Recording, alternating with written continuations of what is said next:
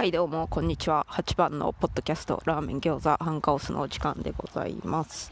今日は2022年8月24日水曜日です。今回も犬の散歩をしながら収録しております。後ろから興味深い自転車乗った人が2人過ぎ去っていった。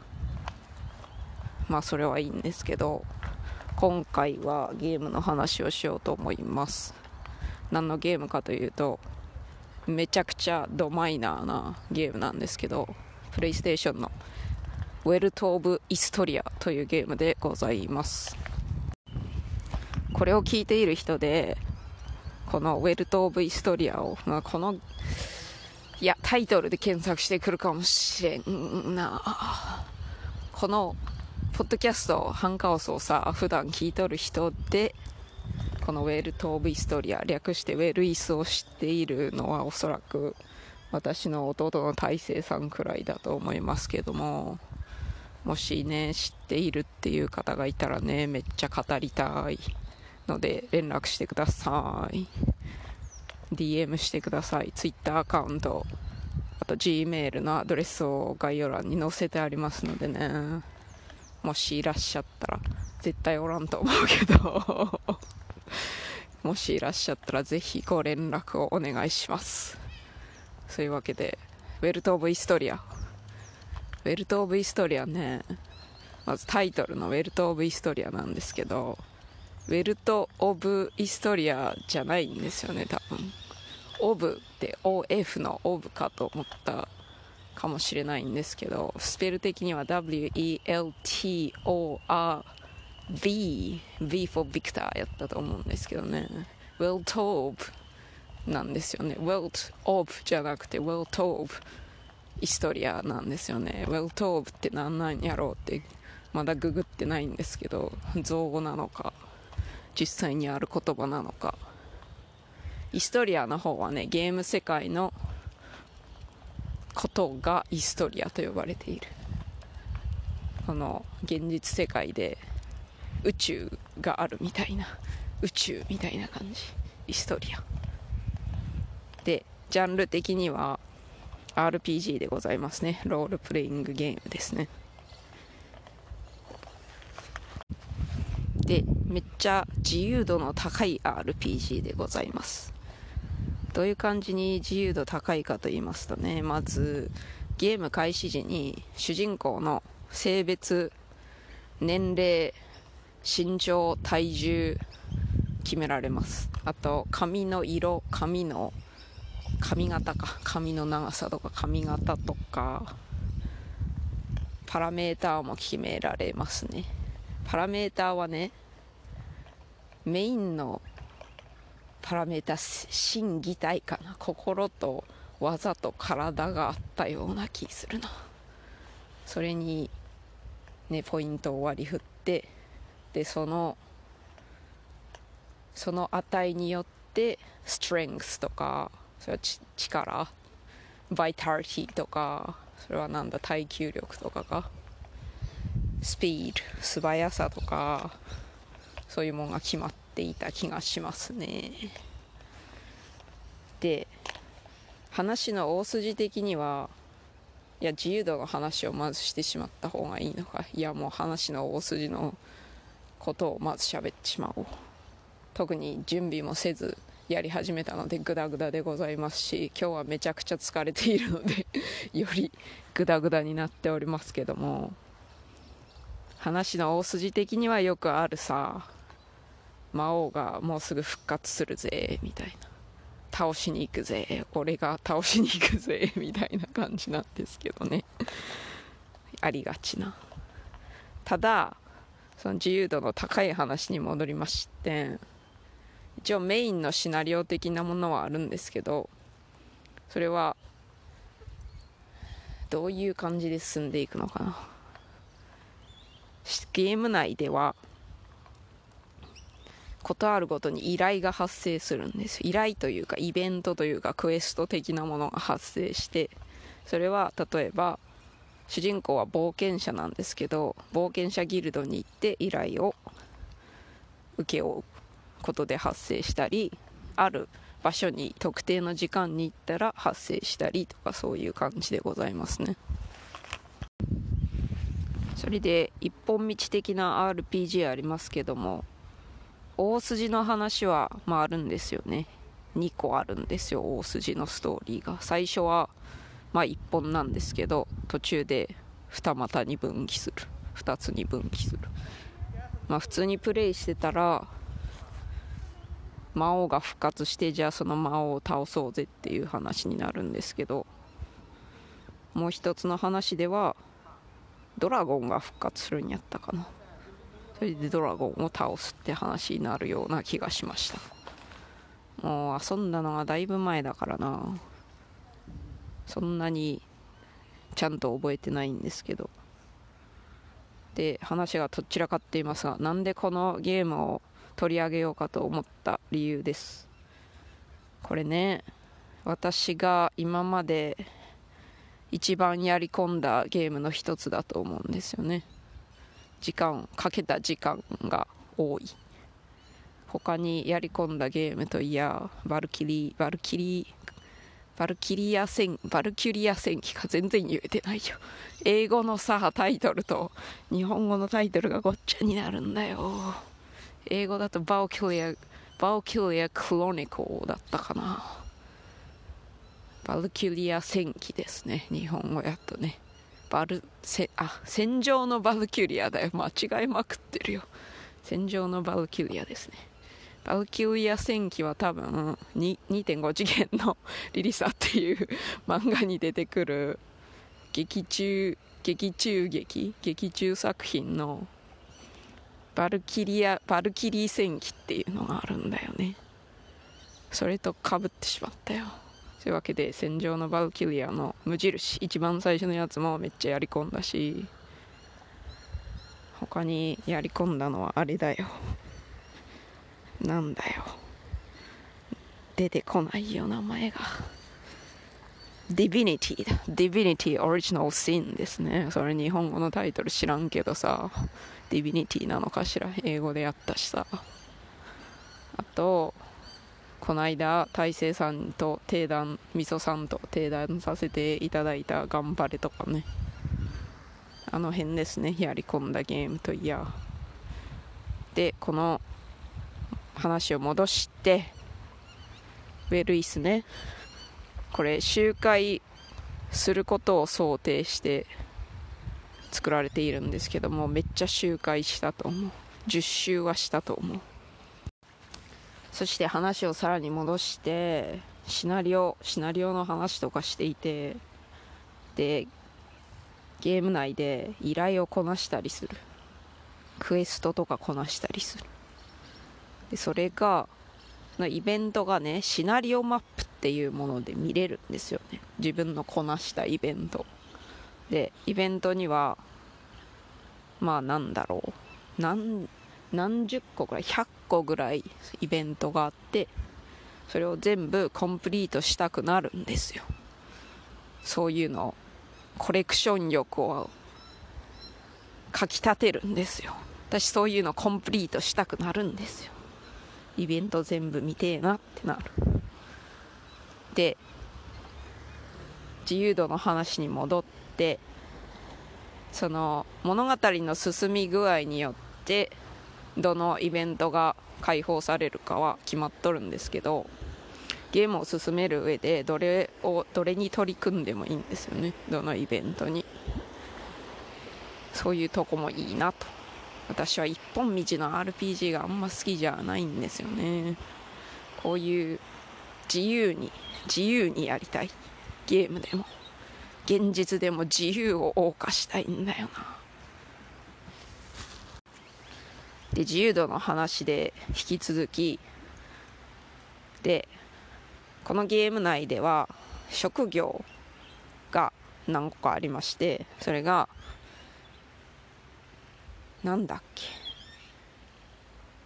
僧侶か。僧侶に3種類あって魔術師的なやつ。魔力に特化したけ特化しているけど攻撃力はしょぼいよみたいな。耐久力はしょぼいよ。でも魔法めっちゃ強いよみたいなやつとそれがイメージカラーが青でね。でもう一つはイメージカラーが赤の僧侶集団。これは何だったかな。補助系の魔法攻撃力上げたりする魔法が得意でみんなめっちゃ強そう。筋肉ムキムキな人がなりがちな僧侶集団。暁の神官だ。それだ。青いやつは夕闇の賢者ですね。夕闇の賢者で合ってるんだろうか。夕闇のなんかでしたね。夕方の夕に暗闇の闇。でもう一つ紫色がイメージカラーのやつがありまして思考の新刊かなそれは。それはバランス型ですね。思考って紫の光って書いて思考ですね。その3種類の僧侶的な職業と盗賊。盗賊は素早さとかに特化したやつですね。あと盗みとか覚えれる。宝箱を開けたりできる。それから魔術師ギルドがあってそれにも所属することができる。職業はそんぐらいかな。職業に関連したイベントとかもございました。で自由にねその職業になったり辞めたりできますがそんなにね 大体はその職業のイベントを全部見たいからさ。そして職業のイベントを全部やったらエンディングに到達したかもしれない。そうマルチエンディングなんですよこのゲームは。自由度高いからね。でその中のエンディングの一つに投獄っていうのがあった気がする。悪いことばっかりしてるともしくは盗みが見つかるとね投獄されるんですよ。捕まってダンジョンに入れられるんですよね。ダンジョンって本来の意味のダンジョンね。地下牢地下牢の方のダンジョンね。それに入れられるエンディングとかあと結婚できるエンディング。結婚できるエンディングって何よ。ゲーム中のキャラと結婚できるんですけど結婚したらそれもエンディングになってしまうんですよね。結婚してからも冒険続けたいぜと思っててもできないのが悲しい。そして結婚できるっていうのもいいんやけど一番身近なゲームのパーティーメンバーとか結婚できないんですよ。イベントキャラともできない。だからその辺の街の人とかとしか結婚できないのがちょっと悲しいですね。それで結婚できるんですけどもねその仲良くなりそうなキャラとは結婚ができないんだが結婚できる相手がね老若男女ではないな。異性としか結婚できんけど幼女とも老人とも結婚できるのがね自由度高いなと思います。幼女だけじゃなくて少年初太とも結婚できると思いますけどね。まあとにかくね 何の話をしてるんだよ。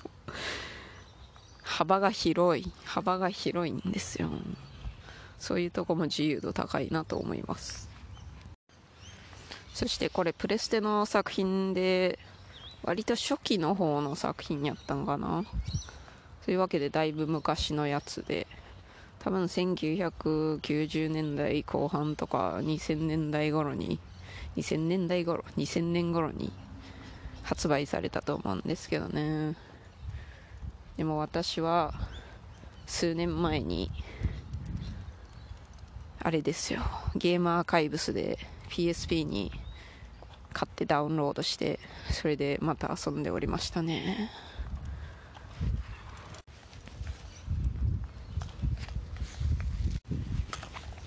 宣伝とかほとんどされてなかったんですけど私がこのウェルト・オブ・イストリアを買ったきっかけというのはおそらく電撃プレイステーションに載っていた初めて物語ですね。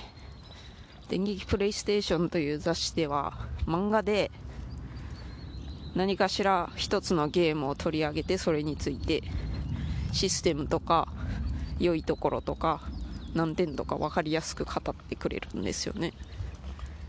ポリタンというキャラがね出てきていてねこのポリタンが。ポリゴンのクマなんですよね。そして割とエロかった気がするなあとお姉さんというキャラがいましてこのお姉さんがちょいちょいエロい格好をしたりお色気シーンが出てきたりしていましたので今考えたらジェンダー的にどうなんか大丈夫なんかみたいな。そういう懸念がありますけどもね。まあいいや。その初めて物語で読んでえこれこのゲーム面白そうやんって買っちゃった。買っちゃったらハマっちゃった。他のゲーム雑誌はほとんど取り上げてなかったみたいですけど電撃プレイステーションはちょくちょくなんだろう他とは違った路線で勝負していて個性的なゲームをこうやって取り上げてましたね。ガンパレードマーチもそうだった。だからエンディングのクレジットでめっちゃスペシャルサンクスで出とったような気がするぞ。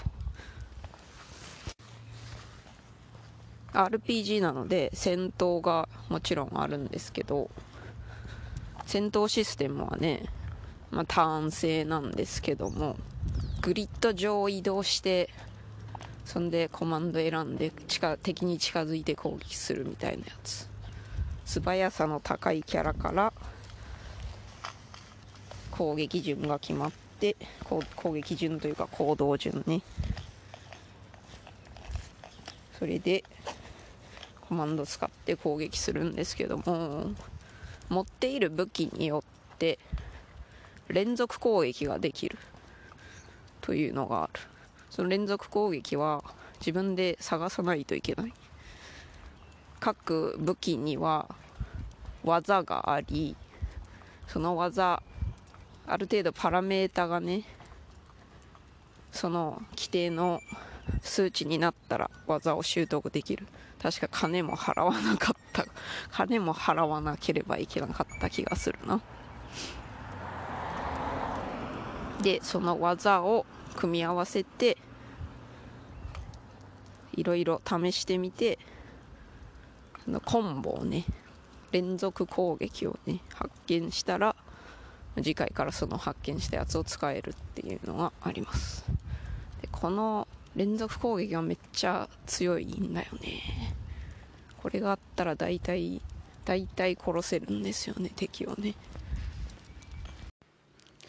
語り始めたらさ語りたいことがありすぎて散歩中に語りきれなかったのでこっから自分の部屋で続きを収録しております。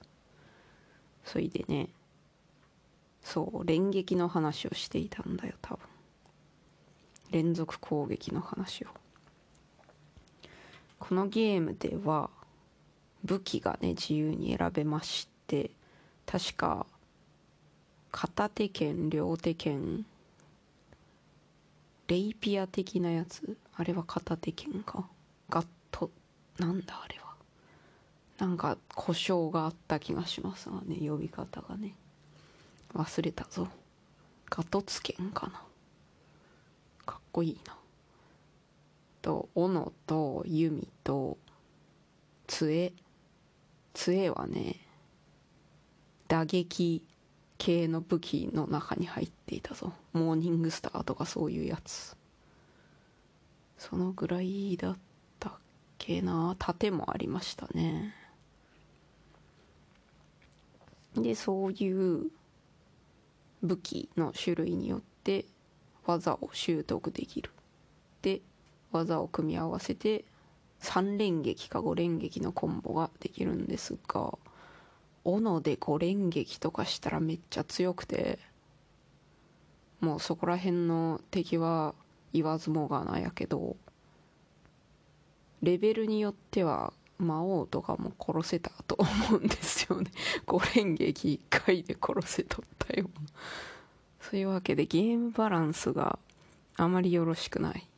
ある程度強くなると強すぎてねその5連撃を使いますとね。しかしゲームバランスがやばいというつながりで最初ゲーム始めた時にその最初始めたとこの町から出たら大体ゴブリンがいるんですけどそのゴブリンに一人で立ち向かったら前情報なしに立ち向かったら大体殺されます。これは別に死なないといけないイベントとかじゃなくて普通に殺されるんだよね。撲殺されちゃうんだよね。だから最初に出てくるゴブリンはランダムエンカウントじゃなくてシンボルエンカウントでその街を出たら魔物がうろうろしてるんですよね。でそれからなるべく遠くを遠くの方をそろそろとこっそり通っていったら出くわさない。エンカウントしない。戦闘に突入しない。そうやって次の街に行かなくてはならなかった。レベル1が本当に弱いんだよね。そこでこれを最初に言うべきだったんですがこのゲーム早すぎたオブリビオンとか言われたりもします。全体的にオブリビオン味が高い。そのゲーム開始早々どこにでも行けるんですよ。世界中のどこにでも行こうと思えば行けるけどさっき述べたゴブリンに殺されるリスクがあるので そんなに行かないと思うまず依頼をこなしてから探検に行った方がいい。あと仲間を作ってから行った方がいい。で世界中どこにでも行けるんだがそもそも街がね主要な街が3つしかないしであとはゴブリンゴブリンじゃねえや。ドワーフの街とエルフの町あるんですけど村か。町というより。あとは迷宮というかダンジョン的な冒険とか探索とかできる部分が山と森と洞窟とあと沼地一つずつあるのみなんですよね。だからね世界がオブリビオンにおける大規模な街ぐらい。むしろそれより小さいかもしれん。城塞都市とかに比べたら小さいかもしれん。だから世界の一番北の方から一番南の方まで現実の現実世界の時間でいうと5分ぐらいで到着してしまうんだよね。ゲーム内の時間はそれよりも長いですけどね。ゲーム内でも時間が流れていて夜にしか起こらないイベントとかあるね。でそういうのをこなすには宿屋に泊まって休憩するという手もございます。宿屋には宿泊するか休憩するかっていうのがあるんですよねそして探索できる場所自体もそんなに広くないからな。すぐにすぐに世界中を旅できてしまう。それでちょっと前に僧侶の話してて暁の神官と夕闇の賢者って言ったけどこれは間違いだったかもしれない。最初みんなね3種類の僧侶は僧侶という役職名で始まる気がしますよ。でその職業のイベントを進めていったら暁の僧侶は暁の神官になれて夕闇の僧侶は夕闇の賢者になって思考の僧侶は思考の司祭になったような気がします。で夕闇の賢者と思考の司祭はエンディングそのままエンディングに突入すると思うが神官の場合はそのまま冒険を続けられたかもしれない。その辺はだいぶうろ覚えだ。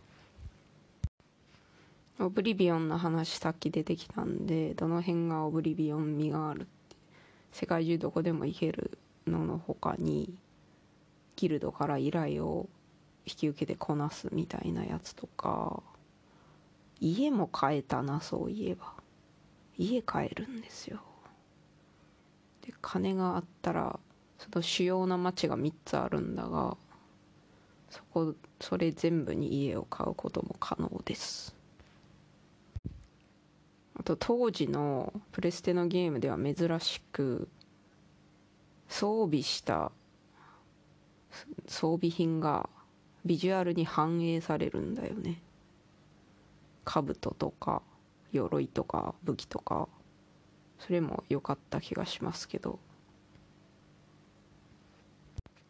あんまりなんだろう硬派な硬派な装備しかなかったからふざけた格好はできなかった気がするね。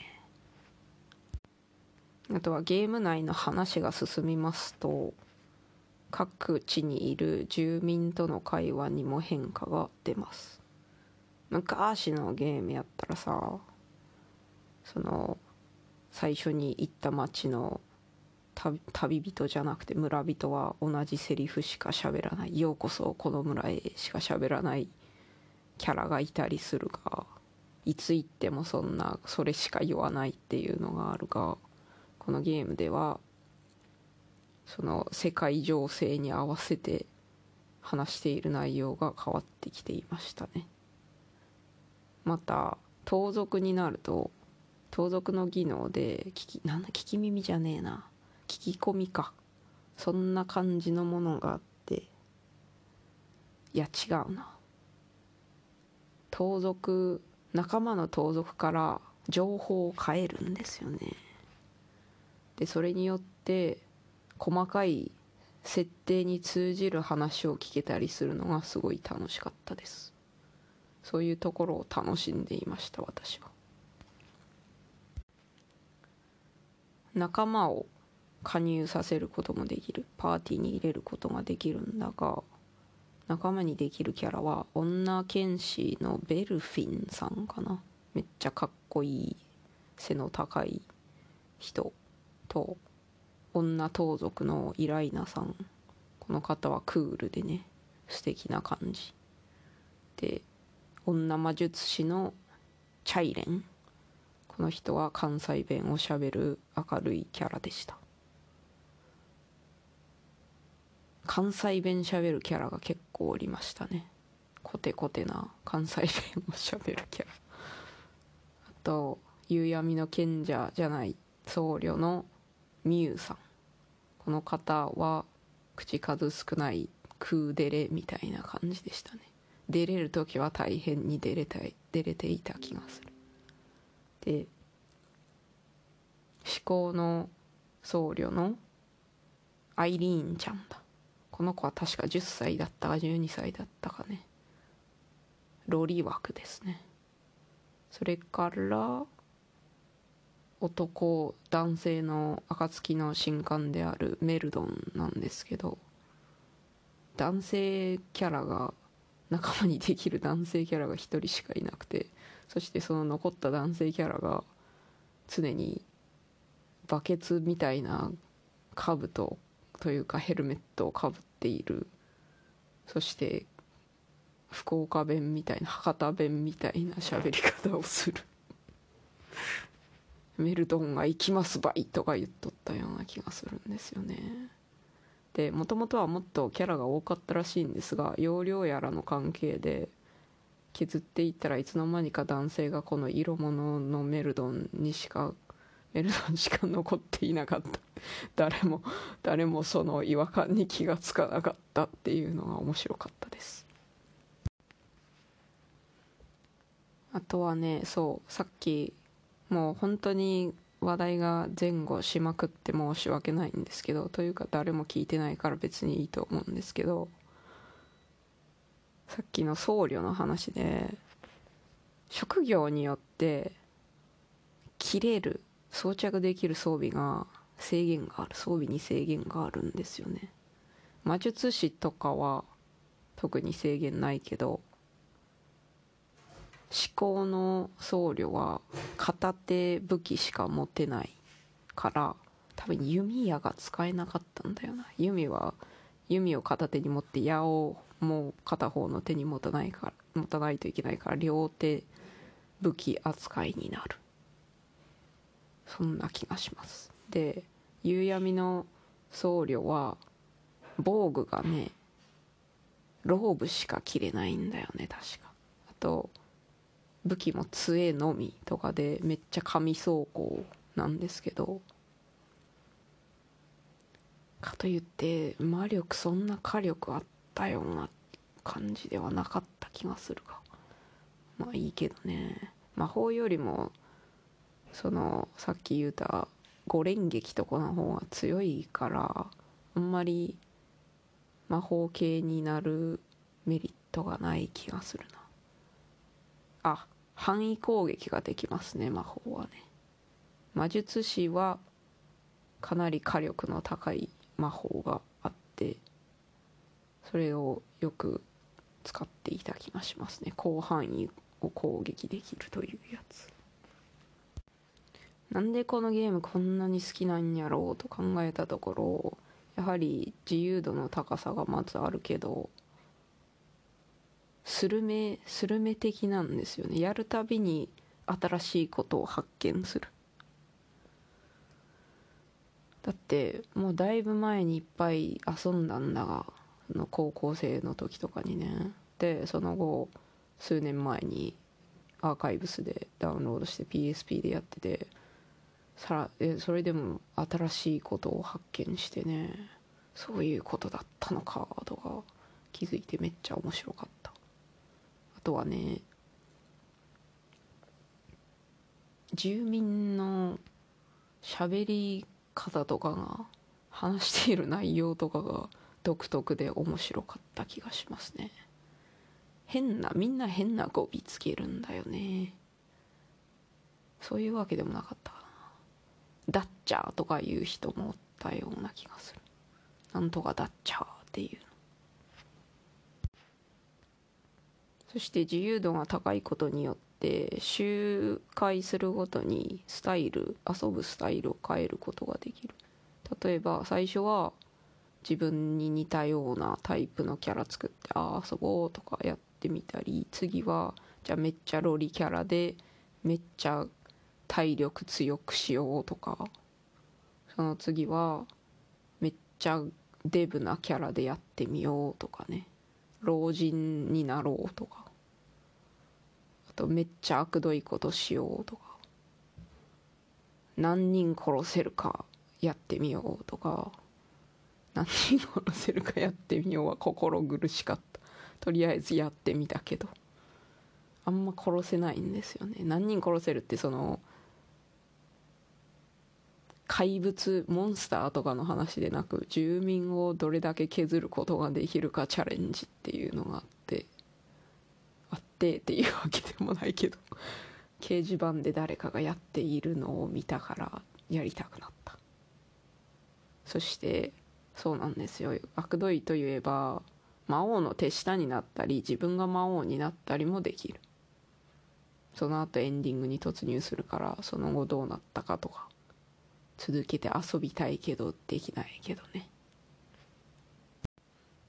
それから顔グラフィックとかが出ないので想像力をかきたてられる感じですかね。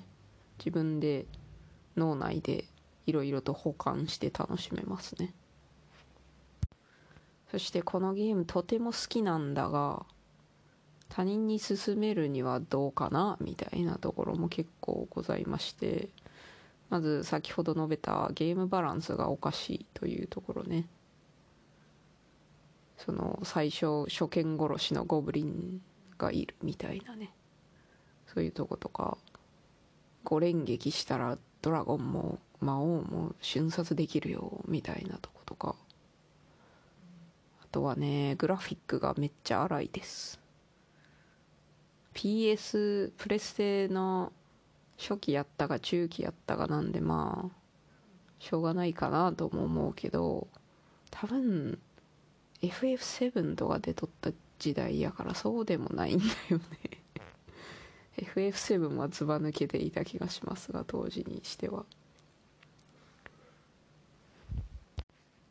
それから自由度の高いゲームにありがちだが最初はとっつきにくくて何をすればいいかよくわからないみたいなのもあるかもしれませんね。あとさっきも言ったけど仲間とかと結婚できないのはどういうことやねんっていうね。そういうとことかもありますけども。でもねその世界を本当に過ごしてる感がすごい感じられて良いゲームでしたのでね。まあこれを聞いている方いるか分からんけど大勢さんしかおらんと思うけどもこれを聞いて気になったら調べていただいたり買っていただいたりしてみたらいいかもしれませんね。